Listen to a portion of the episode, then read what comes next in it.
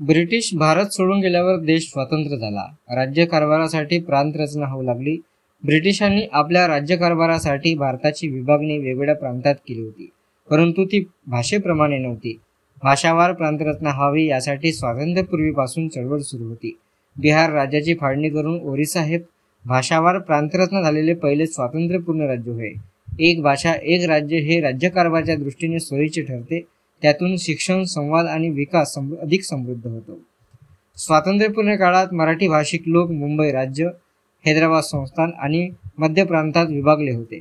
विदर्भाचे आठ जिल्हे मध्य प्रांताचा भाग होते. या सर्व भागांना एकत्रित आणून भाषेच्या आधारे एक राज्य बनवण्यात यावं असा विचार त्या काळात बळावत होता. एकोणीस साठच्या काळामध्ये मराठी भाषिकांचे संयुक्त राज्य असावे असे मत पुढे आले आणि एकोणीसशे साठमध्ये महाराष्ट्र जेव्हा निर्मिती झाला त्यावेळी महाराष्ट्र राज्यात मराठी भाषिक कोकण विदर्भ महाराठवाडा खानदेश आदी संयुक्त भाग महाराष्ट्रात आला. तेव्हा मध्य प्रांतातील पांडुरणा संसर बैतूल हे मराठी भाषिक भाग देखील समाविष्ट होणे अपेक्षित होते मात्र तसे झाले नाही. छिंदवाडा बैतूल जिल्ह्यामध्ये मराठी भाषिक बहुसंख्य आहेत. हा भाग जरी हिंदी भाषिक प्रांतात असला तरी इथली माणसं आजही मातृभाषा मराठीची जपणूक करीत आहेत. भाषावार राज्यनिर्मितीपूर्वी मध्य प्रदेशात एकोणीसशे त्रेपन्नपासून सुमारे तीन वर्षाहून अधिक काळ मराठी ही राजभाषा म्हणून प्रचलित होती. मध्य प्रदेश राज्याने हिंदी व मराठी भाषिक प्रादेशिक भाषेचा राजभाषा म्हणून घोषित केले होते. तसेच स्वतंत्र विभाग देखील तयार केला. हिंदी व मराठी भाषा तज्ज्ञांची एक समिती नेमली.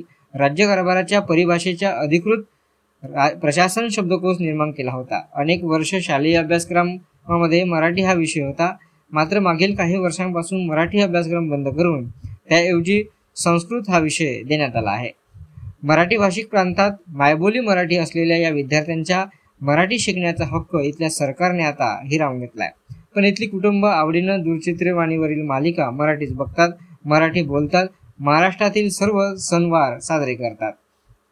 जन्माला आलेल्या प्रत्येक बाळाच्या संगोपनामध्ये मराठीचे बोल ऐकवले जाते. इथल्या माणसामध्ये छत्रपती शिवाजी महाराज आणि मासाहेब जिजाऊ यांच्याबद्दल मोठी श्रद्धा आहे.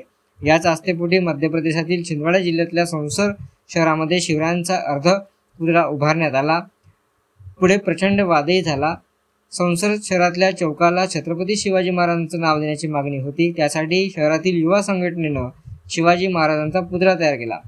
चौकात मध्यभागी एक दगडी चौथरा उभारून त्यावर शिवाजी महाराजांची प्रतिमा ठेवण्यात आली. महाराजांचा अर्धपुतळा हा त्या ठिकाणी होता. या चौथऱ्यामुळे वाहतुकीस अडथळा होऊ शकतो असे कारण देत इथल्या महानगरपालिकेने पुतळ्याला परवानगी नाकारली. फेब्रुवारी दोन हजार वीसमध्ये बुलडोजर मागून रात्री चौथरा उद्ध्वस्त करण्याची कारवाई करण्यात आली. हे लोकांचे लक्षात येता लोक रस्त्यावर उतरले. छिंदवाडा नागपूर महामार्गावर रास्ता रोको आंदोलन झाले. तेव्हा मध्य प्रदेशात काँग्रेसचे नेते कमलनाथ मुख्यमंत्री होते. काँग्रेसच्या राज्यात शिवरायांचा अपमान होत आहे असं म्हणत भाजपचे नेते शिवराज सिंग चौहान यांनी पुतळ्याच्या चौथऱ्यावर बुलडोजर चालवणाऱ्यांचा व्हिडिओ शेअर केला. तेव्हा मराठी बांधव आणि महाराष्ट्रात देखील चर्चा झाली होती. सप्टेंबर महिन्यात छिंदवाडा जिल्ह्यातील महत्त्वाच्या नगरपालिका निवडणुका पार पडल्या.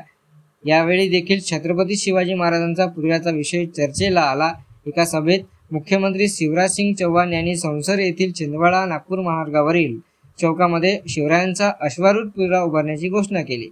छत्रपती शिवाजी महाराज राष्ट्र का गौरव है? हमारे आराध्य है देश की प्रेरणा स्त्रोत है असे शिवराज सिंग म्हणाले. आता तर संसदमध्ये पंधरापैकी चौदा जागा भाजपने जिंकून एक हाती सत्ता स्थापन केली आहे. त्यामुळे हा पुतळा होणार हे नक्की. मध्य प्रदेशचे मुख्यमंत्री शिवराज सिंग चौहान यांची ओळख या भागामध्ये मामा नावाने देखील आहे. मुख्यमंत्री कन्यादान योजना लक्ष्मी योजना मुलींना आरक्षण द्यायला त्यांनी सुरुवात केली. त्यानंतर राज्यातील मुली त्यांना मामा म्हणू लागल्या. आता तर वडीलधारी मंडळी देखील त्यांना मामाच म्हणते. कोणत्याही राज्याच्या प्रगतीसाठी दळणवळणाच्या सोयी अपेक्षित आहेत. त्याशिवाय त्या भागाचा विकास पोहोचत नाही. मात्र मध्य प्रदेशात महाराष्ट्र राज्याप्रमाणे परिवहन मंडळाच्या बसेस नाहीत. मध्य प्रदेश परिवहन मंडळाने येथे खासगी बसगाड्यांना परवानगी दिली आहे. छिंदवाडा असेल भोपाल इंदोर बैतूल पांढुर्णा मंडला सागर देवास शिवनी इत्यादी शहरांसाठी नागपुरातून दररोज शेकडो बस धावतात. विदर्भातून विशेषतः नागपुरातून मोठ्या प्रमाणात प्रवासी ये जा करतात. याशिवाय इथून मोठ्या प्रमाणात संख्या प्रवासी ये जा असते.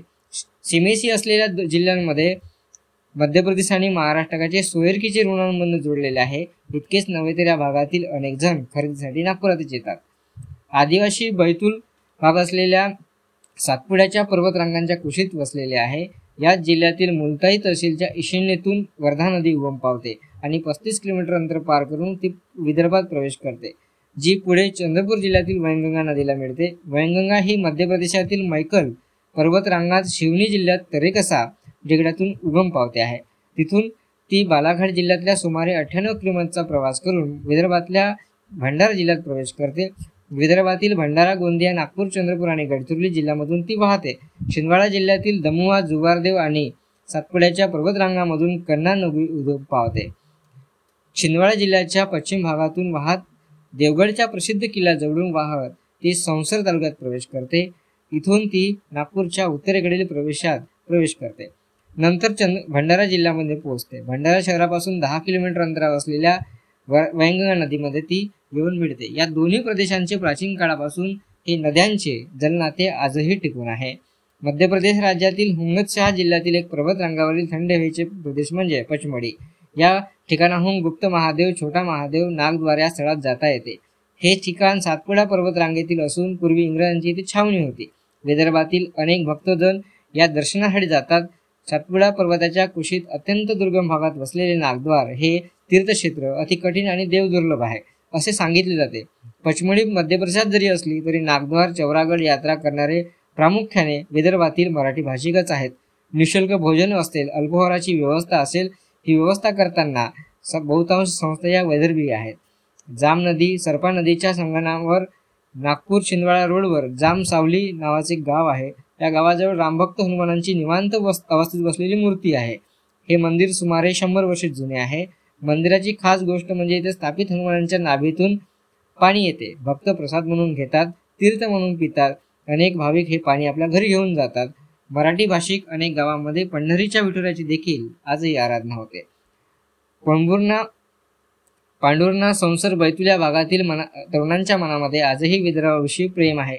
विदर्भ स्वतंत्र राज्य झाला असता तर मध्य प्रदेशात जाण्याचा प्रश्नच आला नसता असे मराठी भाषिक तरुण बोलून दाखवतात. पूर्वी मध्य प्रदेशात मराठी भाषिक आमदारांची संख्या मोठी होती. आता ती देखील रोडावत चालली आहे. विदर्भात हा प्रांत राहिला असता तर काही वेगळे चित्र असते असे आजही या तरुणांना वाटत आहे.